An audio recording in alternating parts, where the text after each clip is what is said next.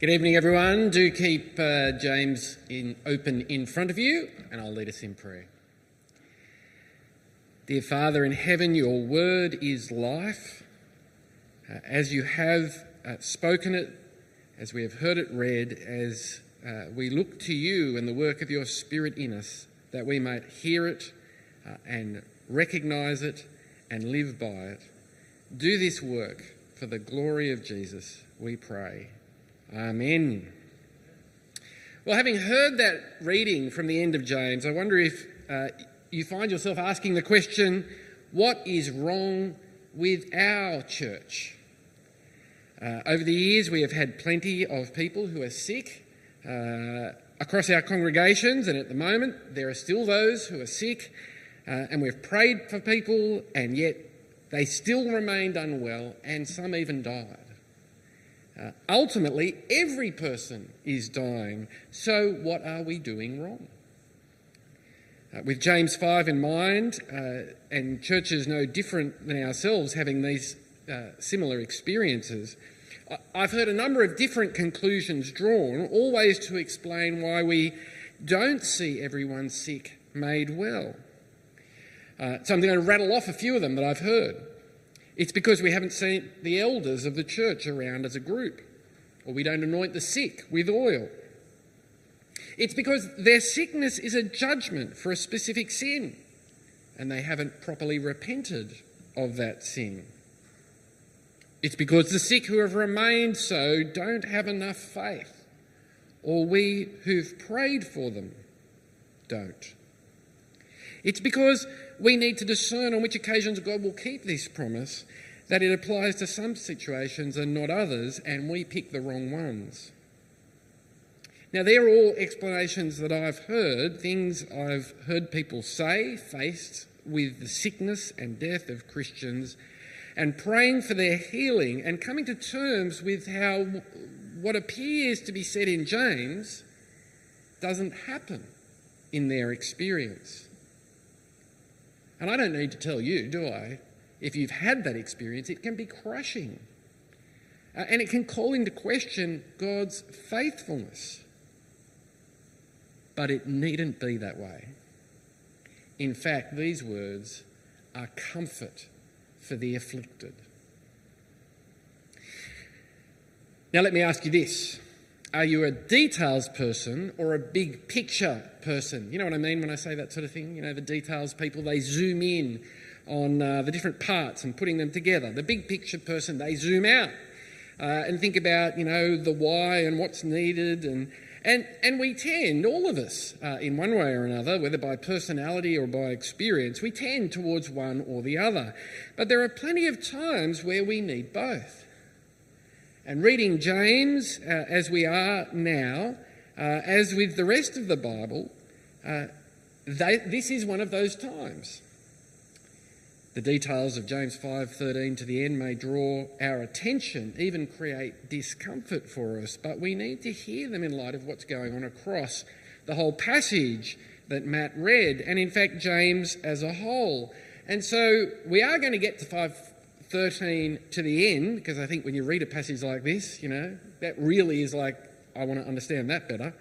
Uh, we'll do that in not too much time at all, but let's zoom out first. What's the big picture here?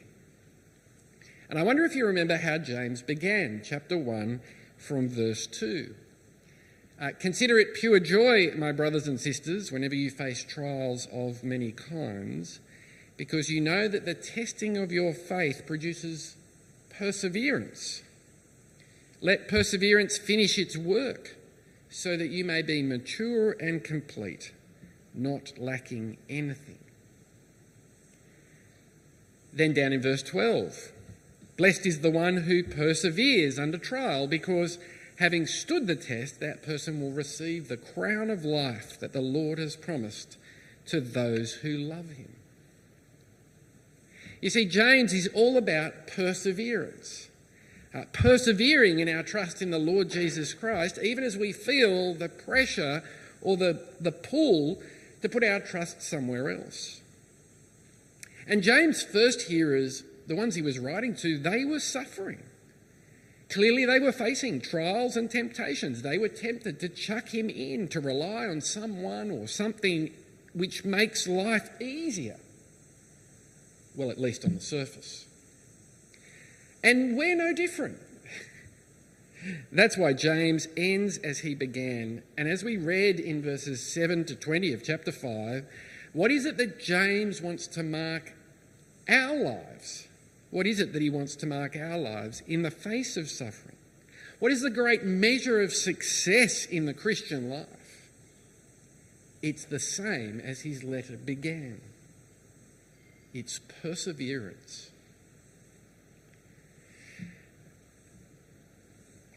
Uh, in fact, uh, preachers have a bit of a habit of doing this, uh, finding, you know, three letters, same letters. We're going to do three P's tonight. Three P's I want you to keep in mind. Uh, the first is perseverance, uh, and that covers over the whole of the passage. Uh, we've already named that.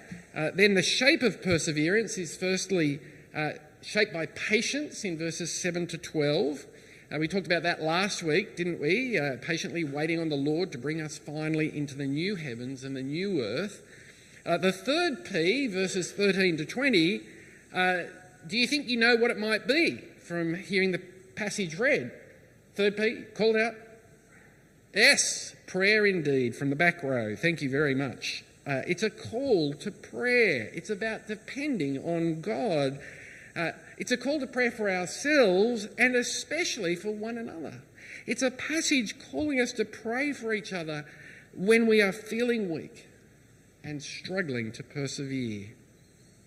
And so, uh, that is the big picture. It's not in the first place and foremost about being sick or what we do when we're sick, though it may be useful when you are. But it's about the longer term, about the ultimate race, so that God would answer that prayer and bring us to the finish line of this life, trusting Him. As we look forward to the life to come, or as James puts it, so that we may receive from God the winner's crown. Uh, chapter 1, verse 12, the crown of life. Perseverance through patience and prayer. Like I said, we covered perseverance through patience last week, so tonight we're going to focus in on perseverance through prayer. I've, I've, put to you the big picture. Now let's look at the details that stand with it and why I've said what I've said.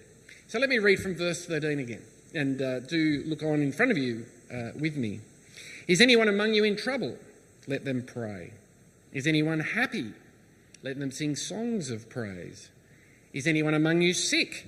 Let them call the elders of the church to pray over them and anoint them with oil in the name of the Lord. And the prayer offered in faith will make the sick person well. The Lord will raise them up. If they have sinned, they will be forgiven. Therefore, confess your sins to each other and pray for each other so that you may be healed. The prayer of a righteous person is powerful and effective. Now, here's the thing. Uh, well, first of all, is anyone among you in trouble? Sort of banner that sort of kicks off what we read here.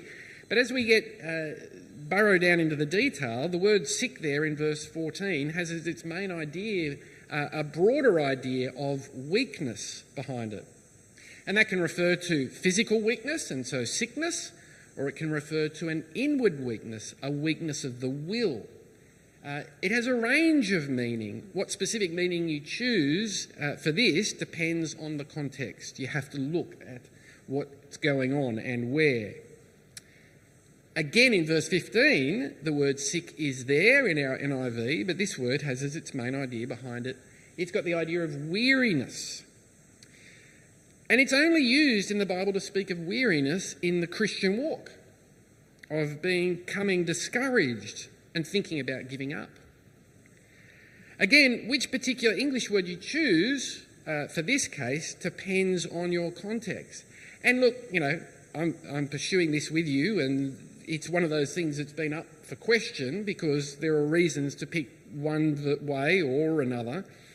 Uh, but what I'm persuaded by is, well, before I come to that, we've talked about the reason for prayer here, uh, where some interpret this as physical illness.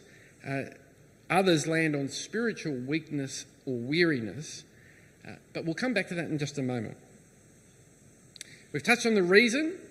What will be the result? In verse 15 again, they will be made well. This time, the word well has as its main idea behind it uh, being saved. And so it can mean to heal, and in the Gospels, that's common. Uh, but in the rest of the New Testament, it's generally applied to the bigger picture, to life instead of death, uh, to being rescued by God rather than being condemned by God, to the great work of Jesus through his life and death and resurrection.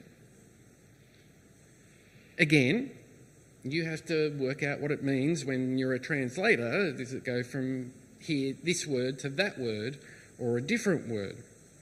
And there's a similar last case of this again in verse 16. Uh, Therefore, confess your sins uh, to each other and pray uh, for each other so that you may be healed. So, again, this can mean healing from physical illness too, but it also is used to picture, well, something bigger than that a restoration from sin and judgment.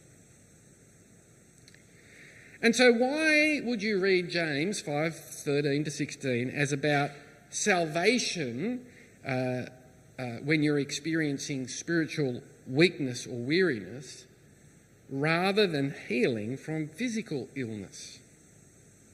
Well, I think the second has several problems, healing from physical illness, that is, not least being those that you know, I was alluding to earlier, those things which are part of our experience, like sickness and death, that people aren't healed from. And in that way, that is consistent with the whole uh, expectation God gives us throughout the Bible. Uh, that sickness and death remains with us in this age. If even just one of those words, lying behind sick or behind well or behind healing, was limited only to physical sickness, then that would lock it in down that path. But if they have a leaning here uh, in James because of the context, I actually think they lean the other way. This is a command to seek prayer when we're feeling weary in the Christian life, when we're struggling to persevere. Did you notice too the way it unfolds? Uh, it's actually about praying for each other. Uh, I'll come back to that in a minute. Oh, and as far as the oil goes, people have given this some thought. Anointing with oil was a sign of setting someone apart for something, and so uh, it can be read here as anointing someone uh, as a recommittal to God. So if I bring those things together, uh, let me paraphrase uh, what James says. Is any among you in trouble? Let them pray. Is anyone happy? Let him sing songs of praise. Is any of you stumbling in your faith? Let them call the elders of the church to pray over them and anoint them with oil, setting them apart for renewed service of God. And the prayer offered in faith will rescue the weary person. The Lord will raise them up. If they have sinned, they will be forgiven. Therefore, confess your sins to each other and pray for each other so that you may be restored in your faith. Now, something is absolutely uh, fundamental here. Whatever you do, pray. And if you feel like your trust in the Lord Jesus is coming unhinged, uh, whether it's through doubts or fear or feeling isolated or hassled because of your Christian conviction, or because of the brokenness that sickness brings as we experience, uh, and the grief of death. And you think to yourself whether, whether God's really worth it or can pull it off, uh, or whether you should give up on God. Pray, but don't just pray, as in pray for yourself, enlist your brothers and sisters in Christ to pray.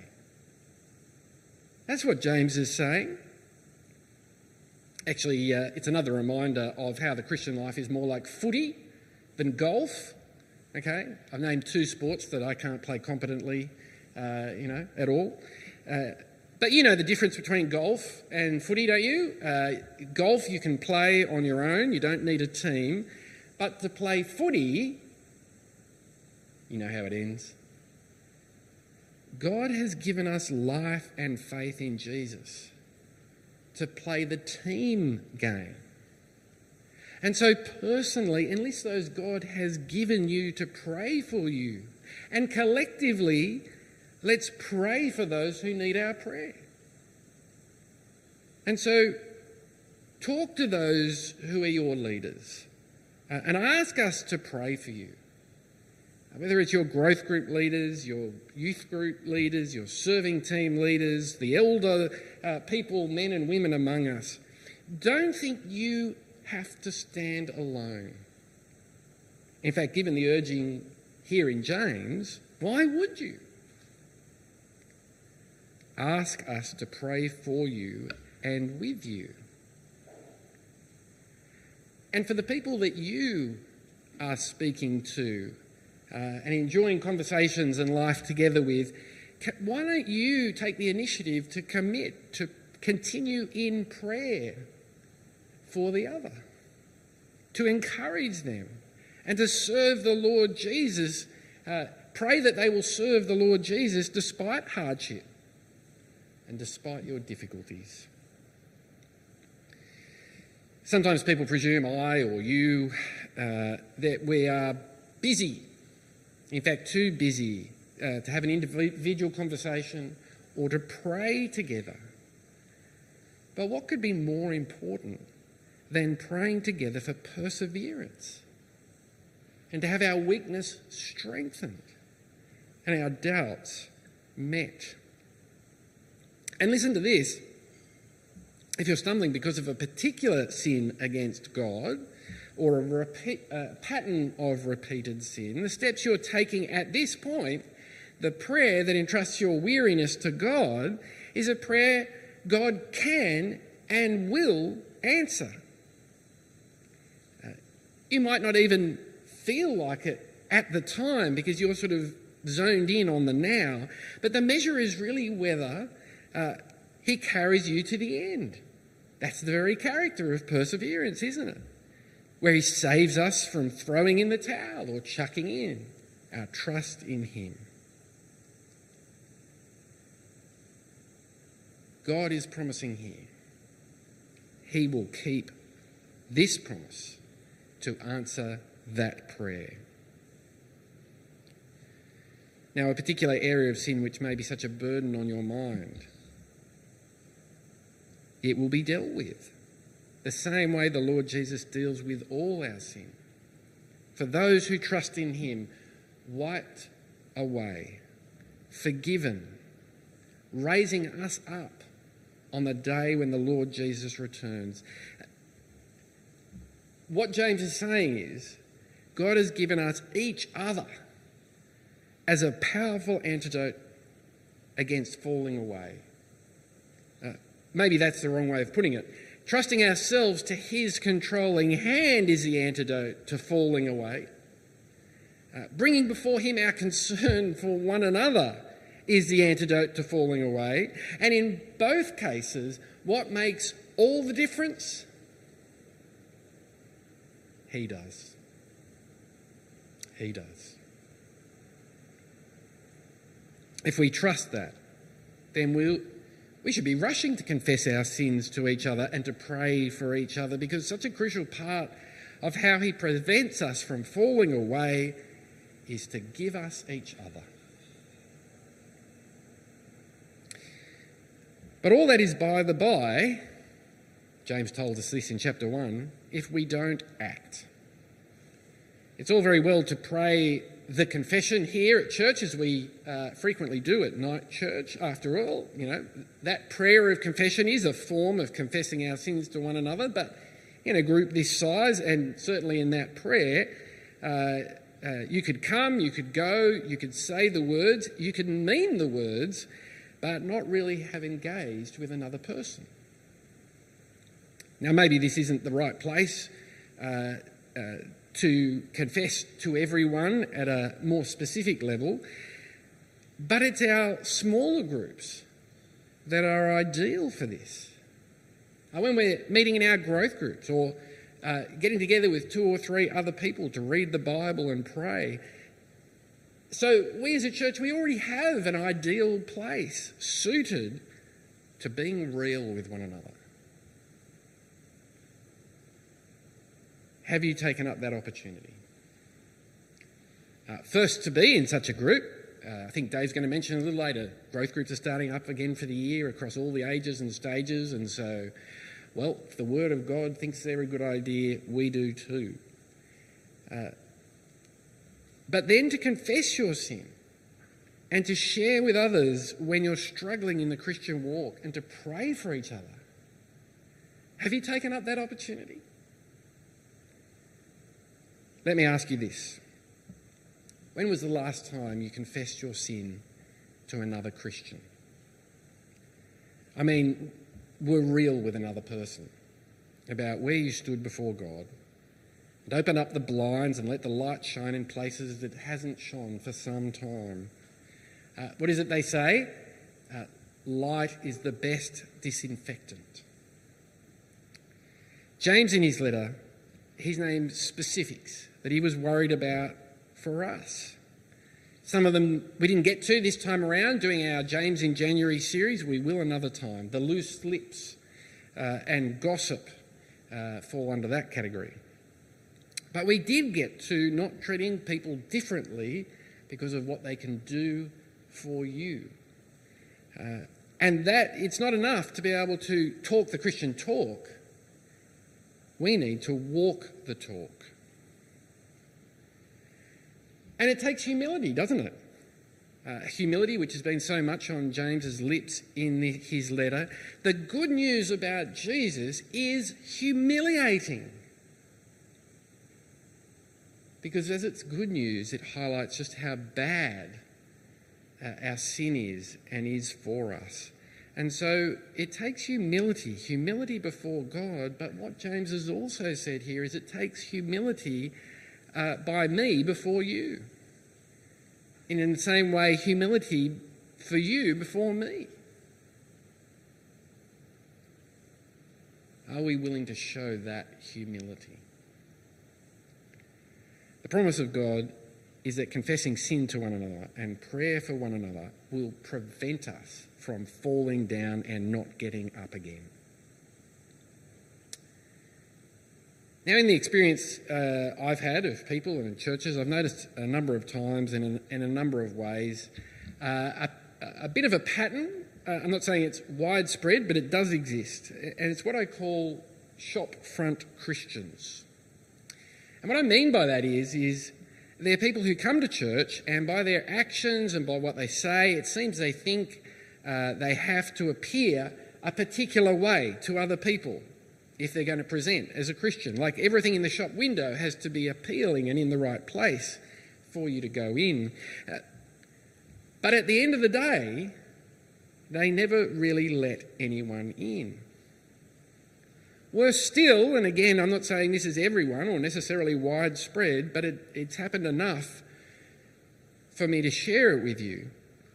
The way they think they should appear is nothing like what God expects appearing as if they're always got it together and everything is peaches and cream and they're upright and moral.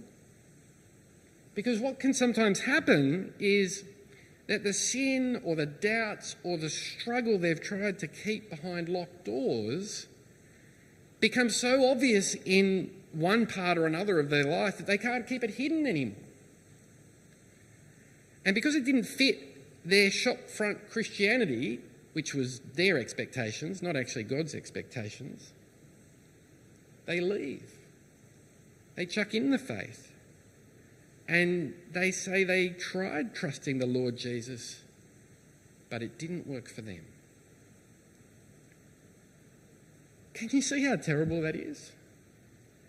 And it's not something terrible God is doing, it's something that we, we can terribly uh, deceive ourselves in that we've got to keep up appearances, but actually, what James is saying is no, drop the appearances, be real with one another. We, of all people on the planet, are the people who know and understand we sin.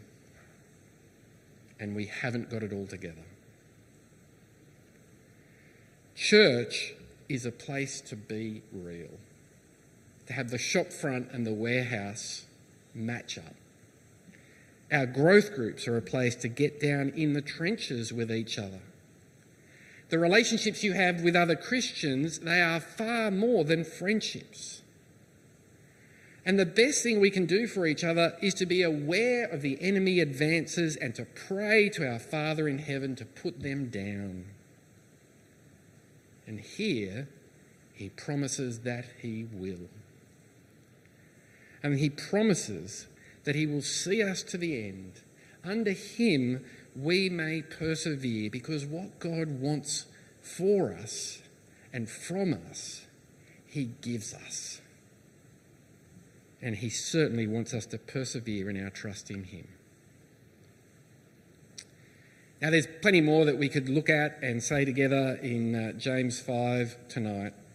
Uh, but I just want to uh, take us to the end of the passage where James goes on to show just how wonderful our relationship with each other is because of our relationship with God. From verse 19 My brothers and sisters, if one of you should wander from the truth and someone should bring back that person, remember this Whoever turns a sinner from the error of their ways will save them from death and cover over a multitude of sins. The Lord God may use you and me like an instrument in the hands of a skilled tradesperson Verses 19 to 20, they go hand in hand with verse 16 as we confess to and pray for each other. He may use us to save each other from death and judgment through the Lord Jesus. What an incredible way that James finishes his letter. A letter that began on the note of sticking at it, that persevering in the gospel, that is real about that can be hard. And promise that if anyone lacks wisdom, wisdom to persevere, do you remember the, the promise in chapter 1? He or she should pray for it, and God will give it to you. What we need, God wonderfully gives us wisdom from above, wisdom to persevere and now, here at the end of James, we end in the way we began. Persevere, persevere through patience and through prayer, and by God's work in us. May we be people who do just that. Let's pray and ask God to do that. Dear Father in heaven, we thank you uh, for such an insightful and encouraging and a challenging as well as a comforting word. We pray, Heavenly Father, that you would enable us to persevere. Grant us the will when we uh, at times fail to pray, to pray when we are weary, when we have doubts when we are feeling conflicted or afflicted. We pray, Heavenly Father, that you would meet our greatest need. Bring us to that success that matters above all other successes, that we might persevere in our trust in you and receive the crown of life which you've wonderfully given to us. We pray in Jesus' name. Amen.